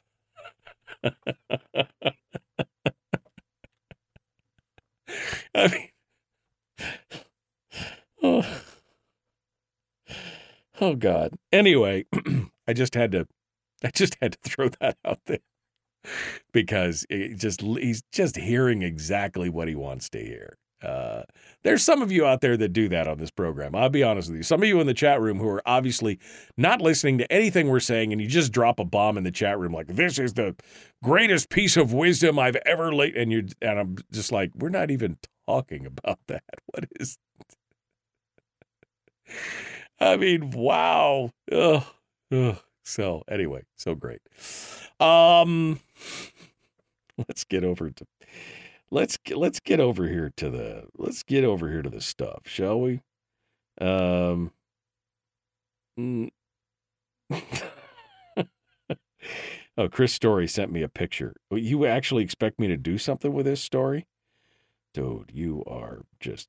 I mean, let me download that picture. I guess I got to save the picture. I don't think we're going to get it on this time, but I'll... Anyway, um, let me... Excuse me while I whip this out. Let me get uh, let me get Story on the line here, and we'll we'll get uh, we'll get things uh, rolling on, shall we? Fingers crossed. Come on, baby. Work. There we go. Look at that. Good morning, Michael. I, too, prefer the Fabio haircut picture. Uh, yeah. yeah. Well, I, I I guess I'm just reacting to somebody in the chat room had complained about the old picture you were using. So I sent you the one with the model-like hair. And then somebody complained about it. And I'm like, okay, nobody can complain about me and my dog. Dude, everybody's going to complain about you and your dog. Why would you let your dog on your desk? Don't you know that's bad for dogs? Don't you know that He's that's Charles Spaniel? That's, that's I he mean, runs the show. Come on, Chris. Don't you know that that is horrible for dogs? Uh, I'm trying. That's true. I'm trying to figure out how to crop this thing here. Uh, can I? No, I don't want to straighten it. I want to crop it. Damn it. Um, sorry, I got too many things. Are we sure that it's not a an A I deep fake though? There is this. That. This could be an A I deep fake of Chris Story because nobody looks that good. I'm just saying, nobody looks that good. Uh, I could. This could be a deep fake, right? Are you a deep fake? I am a deep fake. You've heard that. Wouldn't that me. be nice if you could just go to sleep, stay yeah. asleep, and then your show would run itself? I mean, A I may get there. I. Why can't I? Why can't I have that happen? That's what I want right now. That's what I want right now. I mean, Biden's sleeping through his presidency. That's a deep fake, man. That's fake news. He is definitely on top of his game. He is on top of his game. Did you not hear how on top of his game he was? He is on That's top right. of his. He is on top of his game. All right. Uh, let me see if I can pull. Let me see if I can pull the this picture in fast enough to make all this stuff work. Uh, here we go. Uh, we're getting ready to jump back into it. The Michael Dukes Show, Common Sense, Liberty-Based, Free Thinking Radio.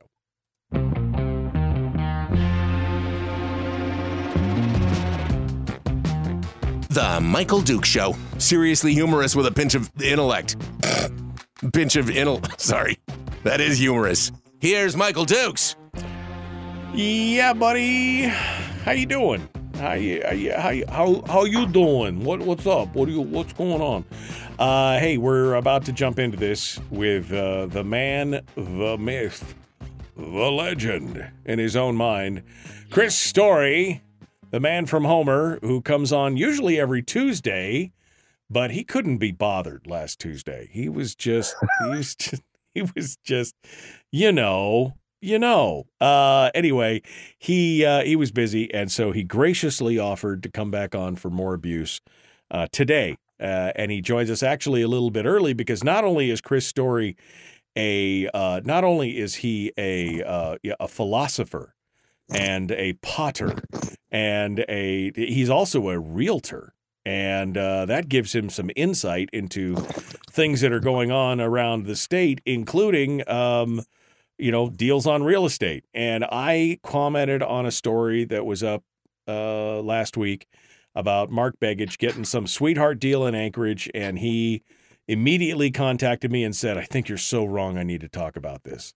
That's really not what he said, but he said, would you like my insight into this? And I said, sure. So we're bringing Chris Story on right now to talk about it. Hello, my friend. Hello. How are you? What's, uh, what, what's, what's, uh, what's, what's happening here? Well, you make it sound like I couldn't be bothered. I, I think the whole story needs to be told. We, Tiffany and I, were watching our grandson, our three-year-old grandson. And if right. you haven't had a three-year-old in your house in a while, um, it's a full-time job. So between seven and eight o'clock, we were making breakfast, changing diapers, getting him ready for his school, and dropping him off at school at eight o'clock. And so there's a lot that had to go on between seven and eight. I would love to have prioritized you, Michael, but ah, I simply had to put the grandkid first. I really don't want to hear your excuses, but that's fine. Okay, it's great. No. I appreciate it. appreciate it. They wanted to know. I know they wanted to know. Uh, all right. So, uh, whoops, I, let me, I just screwed up your whole thing here. Um, I'm trying to fix your picture here at the same time while I'm talking to you. So, uh, Story, this, uh, this whole, this whole thing that came out last week about Mark Begich and, uh, mm-hmm. you know, this sweetheart deal and everything else. Uh, look at you, just you and your dog. That's all it is up there. You get your, I fixed your picture. Um, but you know, I, I looked at this and I just go, you know, you, it, it's easy to buy into, right? Because politicians, they're all skeezy. They all, they do the things. It's always a problem. Um, and so it's easy to buy into the narrative that maybe this is something wrong. Now you've read the story, I'm hoping, because you first said, man, I got to read the story. And I'm like, yes, please. Uh, so I'm assuming you read the story, yes?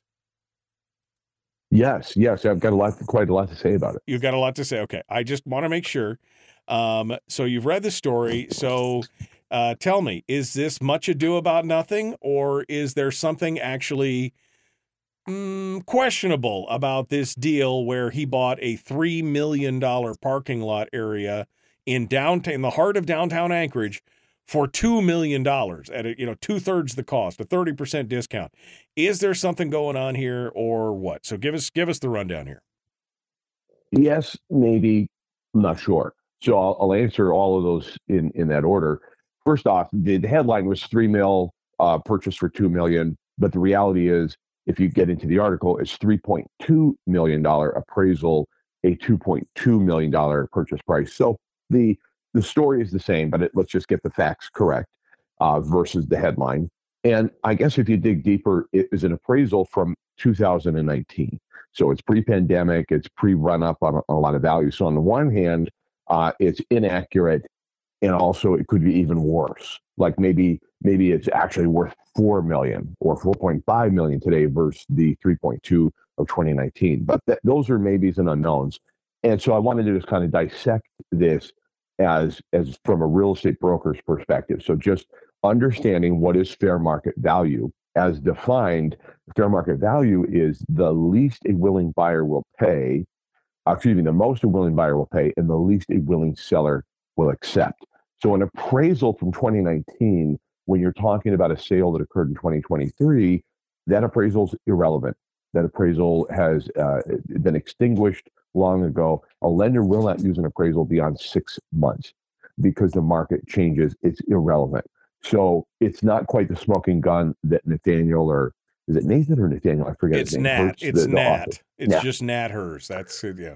I think Nat would love to have found this big smoking gun. It, it, I don't think it's quite that, but I appreciate that he brought it to our attention because it highlights something else. And I'll talk about that in a minute. But just getting back to the valuation, I think it could be missed that this is an appraisal versus fair market value. An appraisal is just a glimpse, and it's an opinion. It's one person's opinion based on the market. And it could have been an income approach combined with a comparable sales approach and a cost to construct approach. All three could have played out here because it's my understanding this is a working fee parking lot.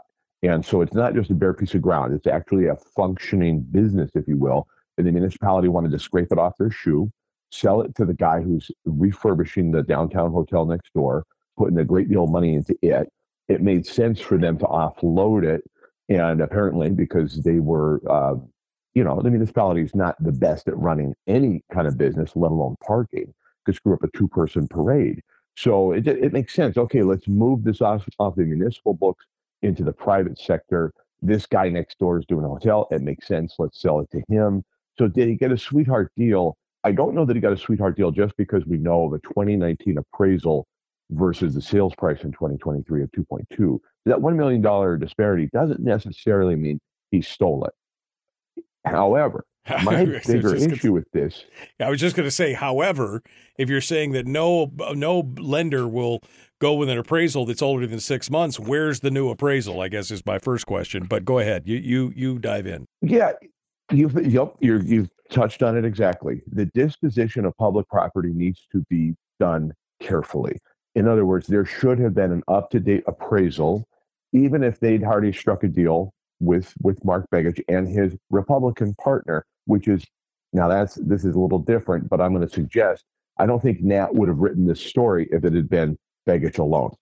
I think he wrote the story because there's a Republican conservative business partner in the mix, but that's that's another story. But the disposition of public property needs to be done in as open a forum as possible. And there ought to be a set of standards which have to be met. In other words, maybe an up-to-date appraisal should have been obtained. And you can throw out the assessment. The assessment's irrelevant. Tax assessments are not value. It's, it shouldn't be used to set or establish a fair market value.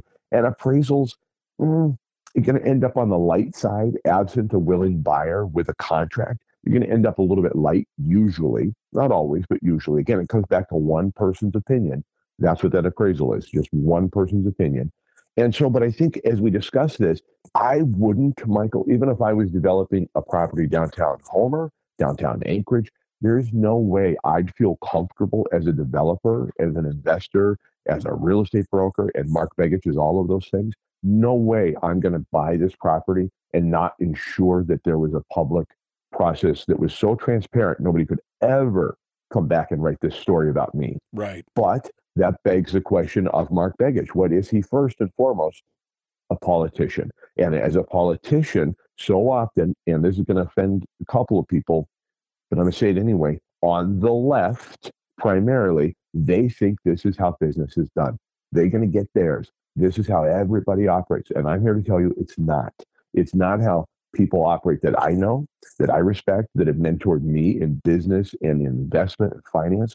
They do not take advantage of relationships such that they can get a deal that nobody else had access to. So I have I have a big issue with that. The million dollars, that's sort of salacious and a big headline. And did Mark Begich steal a million dollars to the municipality of Anchorage? Not necessarily. What if we find out it's actually worth two point one million dollars? He overpaid by a hundred grand. I still don't care, and here's why.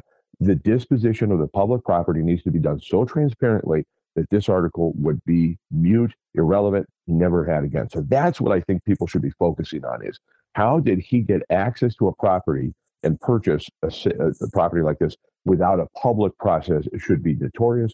It needs to be publicized. There needs to be a sealed bid process, and everybody should have had an opportunity to right. at least know about this before Mark Begich seized it, whether he got a million dollar deal off, you know, the top, or whether he overpaid by a hundred or two hundred thousand. I don't care. What I really care about is, how did this happen in the cover of darkness?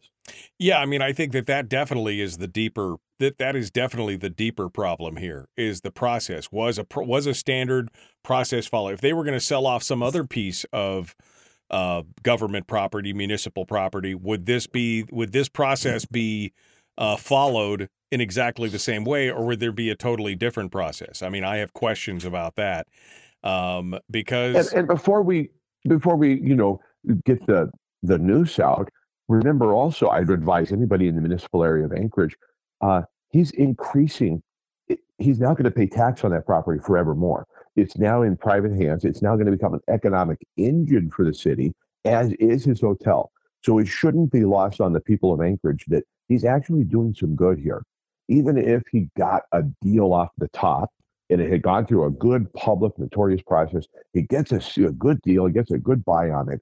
Who cares? It's now going to start generating tax revenue for your city all day, every day. And since you don't have a sales tax up there, y'all, this is how your municipality can get more money without reaching into your pocket. Right. They can reach into Begich's pocket for the next thirty years. Well, I mean, look, there, there's definitely a synergy. I mean, he's he's redoing a hotel, and it's a fa- going to be a fancy mm-hmm. deal. He's redoing the the big blue mall there right across from the hotel. The, I mean, he's, he's developing all kinds of stuff right there around that parking lot. So, yes, there are some synergies there. And that should be, I think, considered if you're looking at even an open bid process. That should be considered. But, again, the big question is, do you think – I mean, you obviously think the process was flawed, right? Yes. Uh, but mm-hmm. do you think that it, it just – for uh, out of curiosity, do you think he actually paid – do you think he actually underpaid? Do you think – I mean, if you were – because, I mean, I'm assuming property usually escalates. I know there's COVID and I know these other things going on, but they're not making any more land in the middle of downtown Anchorage. So maybe it was valued at three million dollars pre-COVID, but do you think it's really gone down that much since uh, before but, and but after? Who, but but if let's just say that that would be a different conversation if it had sold in two thousand nineteen, actually establishing fair market value. So when you have an appraisal and it's one person's opinion that I just, and because it's older than six months, it's irrelevant. So if, however, a property sold in two thousand nineteen for say three point two million, and then you were to go resell it in two thousand twenty-three, you'd expect it to have been significantly higher. So right. The appearance of impropriety exists simply for the fact of our perception of what is value, but that appraisal did not establish value. It just doesn't. Appraisals do not. So people will come to us all the time and say, thinking about selling my house, should I get an appraisal? Absolutely not. It's the last thing you should do um, because it doesn't actually project fair market value as the market exists today or what we realtors and brokers can predict or at least help you look at the market tomorrow or six months from now. Right. And so that that said, real estate brokers weighed in on this in the article and talked about, well, I looked around a little bit and I think it was worth more. Again, absent a willing buyer and a seller, you've still not achieved fair market value. You just have collected a few more opinions. Right. So and those opinions are worth exactly what you paid for them. Wow. Uh, everybody's got one and it stinks, something like that, right? Um, so, uh, so the bigger story for you here is the story about, or really kind of the undertones, because he doesn't really cover this in the story, but the, the real Correct. Story here should be about the process. Is there a process in place for disposition mm-hmm. of public property, and was Correct. It followed? That should be the bigger story in this whole thing. Especially when you have Governor Dunleavy talking about disposing of more po- public properties into private hands. Uh, increasing tax base, increasing opportunity to own Alaska. Such a fraction of Alaska is in private hands already. It's good to be talking about this, and especially if we can highlight this story and go backwards and peel the onion back and go, let's set aside the debate about the million dollar disparity between, quote, and I'm using air quotes, Michael, you can't see them, but air quotes, value from twenty nineteen versus the sales price in twenty-three. Set that aside for a minute and just go, what is the process going to be like? And will you Will your children, will your grandchildren, will your brother have an opportunity to know about these properties, key important properties in different areas? Will they have an opportunity to know about them before you find out, oh, you mean that's sold? Oh, I didn't even, oh, that's interesting. Right. I would have or did, made a bid on or that. Did some pol- or did some politico in the know get first crack at it when nobody else knew about it, right? I mean, I think that's that's yeah. that's the implication. Exactly. And like you said, yes. that's that's the assumption most people feel is that, oh, the people with poli- it's not what you know, it's who you know. And if you get the heads up first and can sneak in there and get it, it's all fair in love and war. And I think I agree with you. I think that the process definitely should have been the bigger story here. Yeah, and and, and maybe there's nothing to see there. Maybe that's why it's not in the story. Maybe the public process was followed. People knew about it, didn't want to bid. Like, do you really want to own a beleaguered parking lot in downtown? I don't, thank you. Um, I mean, maybe a lot of people felt that way. And so Mark maybe was the last man standing, said, I'll take it. And that's the price he was willing to pay. Thus, it created fair market value. if that process was followed. If, however, Mark, see, Mark Begich has been collecting relationships, and he's been in the relationship business from cradle to today. This is the life they know. They're, he was born into politics. He was born into a, an advantaged, dare I say, privileged relationship with the public through politics. His father, mother, this is their business. This is their stock and trade. And so as a result of that, there's this appearance that, hmm, this this stinks to high heaven because, oh, here's a Politico.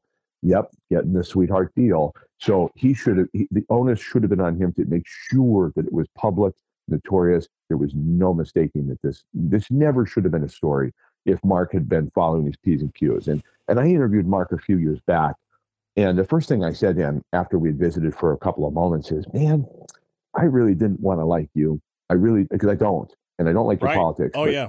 You are a pretty nice guy. So you could get him in a room and uh, he could, next thing you know, you're like, wait a minute, did I just give him my car?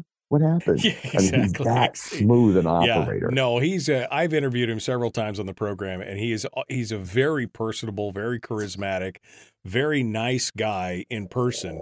Uh, totally disagree with his politics, but that's mm-hmm. you know that's that's where we're at. Okay, Chris Story uh, giving us his insight on this whole thing uh, happening with the Mark Begich and the parking lot issue. Uh, I just kind of wanted a little bit bigger insight into it. I wish Nat had written more about the process, just like you said. I think mm-hmm. that uh, that would make more sense. Uh, but we're going to move off of this. We're going to get our uh, we're going to get our weekly life coaching lesson here in just a second. Chris Story continues with us. The Michael Dukes Show, common sense, liberty based, free thinking radio.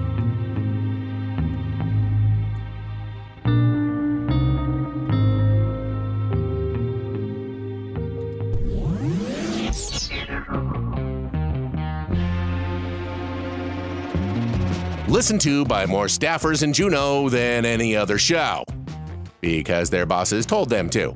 And after what they just heard, oh man, they're gonna be pissed. You're a bad, bad man. The Michael Dukes Show.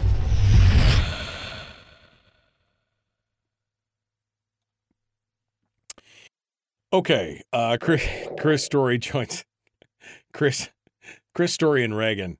Man, that dog has got some sinus issues, man. I just. You can hear it snoring. Can I hear it snoring? It's as loud as you are. It's... Hey, the poor guy, he, he, God didn't bless him with a full nose. He's just got a partial nose. I it's know. I mean, my dog snores as well, but dang, it's just like, it's like a chainsaw. It's like a train. Yeah, oh, man. Uh, all right, Chris, uh, let me see what some of the comments have been in the chat room here over anything. Um, Anchorage, Bradley James Palmer says, Anchorage has a sales. Anchorage does not have a sales tax. Anchorage has an alcohol tax. They have a gas tax, but they don't have a flat sales tax. So they don't have a sales tax. You're wrong on that. Right. That's what I was saying. And, yeah. and thus, uh, Mark now is going to be paying property tax on this, this property versus it being not taxed because it was municipally owned. That was my point. Exactly. Right. Right. Absent a sales tax, property tax, and, and of course, the sin taxes between those two uh, keeps Anchorage going. Uh, Mike asks, do you really think he paid more for it than what it was worth? Uh, using Chris's analogy of that, I, which, I mean, I don't know. No, I, I don't. Probably not. Probably not. But it needs to be stipulated. An appraisal isn't value. It is not the fair market value. If, again, if it had sold in twenty nineteen for the three point two and then he buys it a few years later at two point two, I'd say, wait a minute. This doesn't work. And, and I'll tell you an example. Tiffany and I sold a property, an oceanfront property here in Homer that we owned in twenty nineteen. And uh, wow, we watched the value of that property soar the next two to three years. But again, we sold it. We didn't appraise it in twenty nineteen. We actually sold it, setting the benchmark of value, achieving fair market value, and then watched our perception of value go through the roof over right. the next two to three years. So this is different because I got an appraisal in twenty nineteen. So again, I just don't want to conflate the two. Appraisals are not necessarily fair market value. It's one person's opinion in that moment in time. Right. Uh, Denise says, um, wait a second, where was it? Right here. Uh, uh, Denise says, hello, I've been saying I don't trust him from the beginning, talking about Mark Begich. Chris hit the nail oh. on the head. He's a politician. he will look out for himself. We, the public, are an expendable byproduct. And I'm like, I mean, I think that's that is the perception of many politicians. There's always a, I mean, there's that one book that uh, I think it was John Fund or somebody who wrote uh, the book, but basically it examined like, I think every person who was in Congress at the time and basically their net worths when they started and their net worths at the time or when they got out of Congress. And you go to Congress making fifty thousand bucks a year and you come out a multimillionaire. There's no there's no uh, yeah. you know, there's no problem with the perception of they're getting theirs while the rest of us are kind of struggling out here. Uh, well, this was public public information when when uh, Begich was voted out of office, out of Senate. Uh, he he then stayed in Washington, D C, and I'm, I'll never forget my jaw hit the, the desk when I read the article. He wanted to stay in Washington, D C because he didn't want to relocate his child from school back to Alaska, which tells you something about what happens when you when you get into the swamp. It's hard to get out of. You, you just become part of it.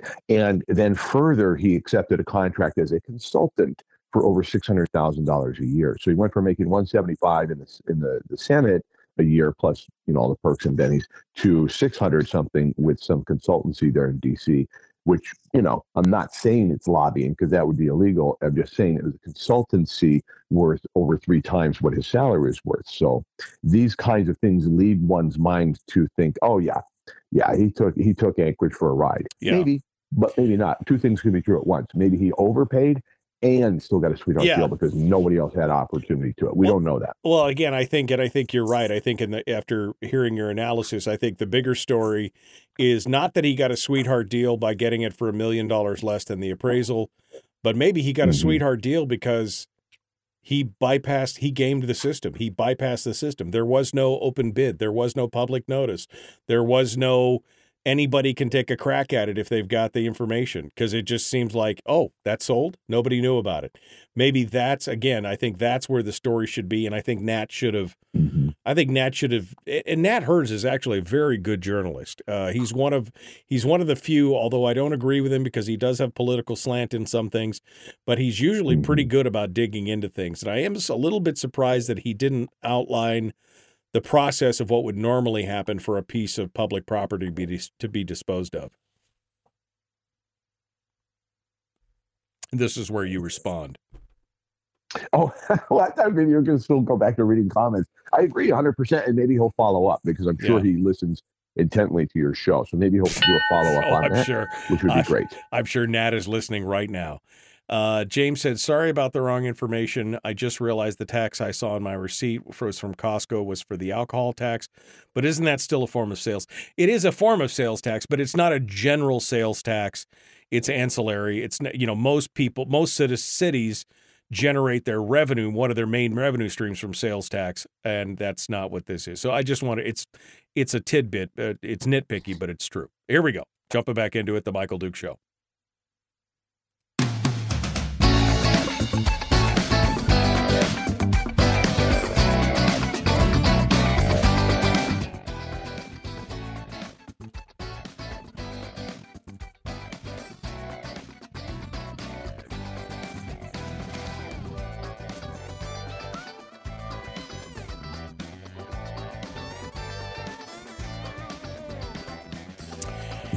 Okay, welcome back to the program. Chris Story is our guest, and I realized just this second that I neglected to ask him what our topic is going to be for our life coaching lesson today. So I guess we'll just uh, do that. Uh, I guess we'll just do that right now to figure out. Mister Story, what are you teaching us today?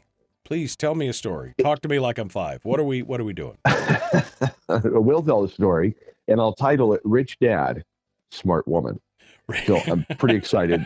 subtitle, subtitle to this could be, it's never been easier. So I'm pretty stoked because today on the Backyard Millionaire radio program, heard here on at least K V T L and K T E N, uh, we have a guest, a very special guest in Sharon Lecter. She is the co-author of the Rich Dad, Poor Dad book series, fifteen books in total. Uh, she co-authored with Robert Kiyosaki. And truth of the matter is, and she didn't say this, but I'll say it, absent her involvement, uh, there wouldn't be a Rich Dad, Poor Dad company. There, it just wouldn't exist. Um, she was, she is the drive, was the driving force behind that company and putting the stories in the books together. That was her. It was uh, Robert's desire to help educate people financially. She's what put wheels on the car. And so she did a great job. And so in this conversation, I had a, a conversation, I'll, I'll air it in two parts today on my show. I asked her, can somebody start today with nothing, or worse than nothing, maybe less than nothing, meaning credit card debt, you know, consumer debt, uh, you know, college loans, things like this, and still find opportunities like you found? Because Sharon started her career back in the in the early eighties. Is this opportunity, does this exist today? She said unequivocally, absolutely, yes. And then she added, it's never been easier. And so I, I just I just want to put that out there into the world, that if she says it at seventy-six years old, she's still out there teaching, educating people about financial literacy. It's a big, it's as big a passion today for her as it was twenty-five, thirty-five years ago. It's, and she's saying it's never been easier. That should give each of us an opportunity to just really reflect and go, hmm, can I level up? Is it too late for me? And the answer is yes, you can level up. And no, it's not too late for you. It's never been easier.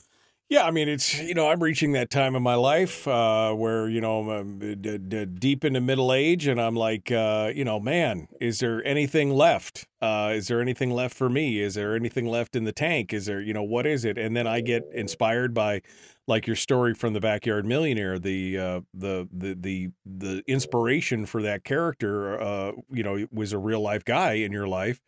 And you said he became a gazillionaire, but he didn't really even start that journey uh, until he was in his mid-fifties, right? Yeah, yeah, fifty-five, Oscar. So, yeah, Oscar is definitely – so the character Oscar in the book is an amalgam of a lot of people, to include my dad, a guy called Chuck Huff, this Oscar Hochold. And, but Oscar Hochold said that to Tiffany and I one day. We were asking him how he got started, because we managed an apartment building he owned. And uh, like, how, how did you get started? And so he tells us that that amazing story that he was working in a shipyard in Tacoma, Washington, uh, well, Bellingham, I guess. And he, Tacoma became his his headquarters later. But he's working in this the shipyard, and he decided to build a little little cabin down the shore uh, of southern Washington on the ocean, just to build this little cabin for him and his wife as a little kind of retreat. And so he built this little house down there, and a neighbor who owned a property in that same region said, hey, Oscar, could you build us one? And so he said, oh, okay. And then another person asked, and then he looked at us and he said, and they haven't caught me since. And what he meant was, at that point in time, he owned sixteen hundred apartment units. He owned a chain of restaurants around Washington, uh, hotels, or excuse me, motels, not hotels. Big difference when it begins with an M. A lot of the amenities leave, as you know, uh, but, you know, motels. He owned uh, oceanfront property here in Alaska, big, beautiful boat, sixteen-unit apartment building up here, owned homes all around Washington State. He had become a, a, a multi, multi-millionaire and a magnate in real estate. To, and we had met him when he was eighty-two. So you could do the math between fifty-five and eighty-two. So, but he said, and I'll never forget this either, he told us one day, he goes, I just, my only worry is that I'll die before I can get everything done that I want to. And so you could hear that story and think, man, will I ever have sixteen hundred apartment units? Will I ever have this, that, or the other? Do you want them? If you do, then you'll find a way, but maybe you don't really want that. So what did Oscar want? Well, he knew very definitively what he wanted, what he wanted to achieve before he died. And he would die in his mid-nineties, by the way, spoiler alert, he did die. Um, but the point is, you need to know what you want, and and not compare or continue to move the goalpost. I was telling you about the book, The Psychology of Money by Morgan Housel. I just finished it. And he's really an interesting character, because he's taken a psychological look at our lives through money and how we relate to it. And he said, if you continue to move the goalpost as you achieve something, say by fifty, fifty-four, whatever it is that you've achieved, if you continue to move the goalpost, then you'll never find, quote, what you're looking for. You'll never have enough. And that's that's a pretty fascinating way to look at it, that if you don't know what you want very specifically for you, versus comparison of a neighbor, family member, that obnoxious brother that's got more, does more, has whatever. It's not about that. It's about defining what you want and then going after it and figuring out a plan to get it, or discovering maybe you've already got it. Right. And you just need to start being present and, and really just enjoying life and go, you know what, this is what I want. That's right. What I have today was just once a dream. This is fantastic. Where do I want to go from here? Because as in life, as in business, it's the gulf between expectation and reality where depression lives, disappointment lives, that feeling of lack and emptiness lives in that gulf between what you say you want and what you've got. Expectation versus reality, that's where you can control it one hundred percent. You were talking earlier about not not following national stories because you can't control the outcome of any of that nonsense in Washington, D C. Yep, exactly. You've controlled your expectation and you accept that reality, and you have made your career on Alaska. You've made your focus on Alaska, and we as a state are better off for your focus on it. But so are you, because you're not living in that constant despair that, you know, boy, I just wish I had scooped Sean Hannity on that story. I wish I'd gotten to Putin before Tucker did. No, it's not, it's not what you want. That's right. What they want. You're measuring your success by what it is you want, and that's what you're doing. And that's why we all admire you, Michael. Well, wow. Thank you very much. Um, uh, what, uh, break it down for us here the last couple of minutes. So if we want to get started, like, uh, you know, like the, the Kiyosaki's partner, if we want to get started like Oscar, if we wanted to, give us some baby steps here. If somebody's just listening to this and go, really, I can do it now? I can. What's the first couple things we should do? We got about ninety seconds here. All right, find a need and fill it. Those are the six magic words to make money in anything. Understand that you cannot save your way to wealth, but you can invest your way to a fortune if you can learn to save. Okay, that's a that's a quick little bumper sticker to say you've got to manage your money. Know your numbers, or you don't have a business. Know your numbers, or you're going to start bouncing checks. Sharon Lecter's father asked her something every night at the dinner table. Did you add value to somebody's life today? Think about it from the perspective of real estate investing or, or any other kind of business you want to get into. Add value to other people's lives, and you can't help but win. You will win. Even if you start today behind the eight ball, you're going to you're going to achieve what it is you actually want, especially if you know what you want. Chris Story, the man from Homer. Thank you, my friend, for all your insight today, both on the real estate front and on the self-help front. I appreciate you coming on board. As always, my pleasure. It's a pleasure. Your dog must have woke up because I can't hear it snoring anymore. Uh, uh, we're going to be back with more. Hold the line for a sec, Chris. We're going to be back with more tomorrow, folks. Firearms Friday. Be kind. Love one another. Live well.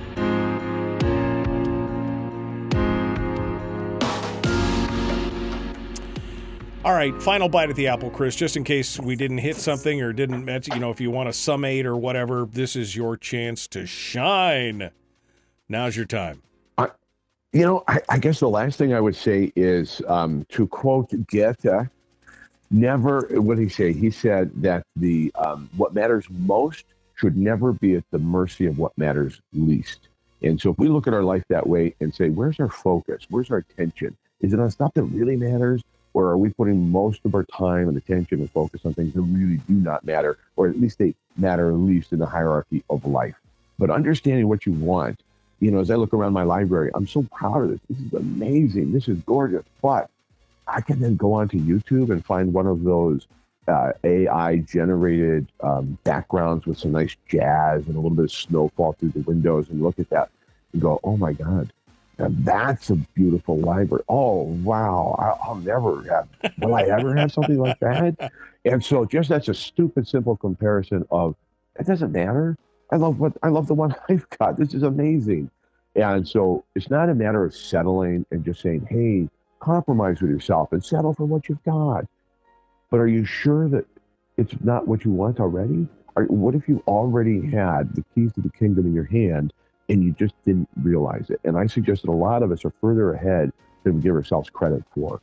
And yeah. I just, it's that, again, that living in the gulf between or the valley between expectation and reality is where deals and business fall apart, but also where we can fall apart as humans in just self-analysis, you know, analyzing ourselves and going, oh, we're just so far from where I thought I would be right, at this age. Right. Man. it's it's a it's a mindset for sure. You need to find an interior decorator and tell them you want dark academia. That's the look that you're looking for, that dark academic wood. And, you know, you need to remodel your library, and then you'll be satisfied. So, all right, my friend. Thank you for setting an expectation for me, Michael. I'm always here. I'm always here. Find yourself an interior decorator. Dark academia. All right, my friend. Thanks for coming on board. I appreciate it. We'll talk to you next week. It was fun. Catch you later. All right, folks, out of time, gotta go. The Michael Dukes Show, common sense, liberty-based, free thinking radio.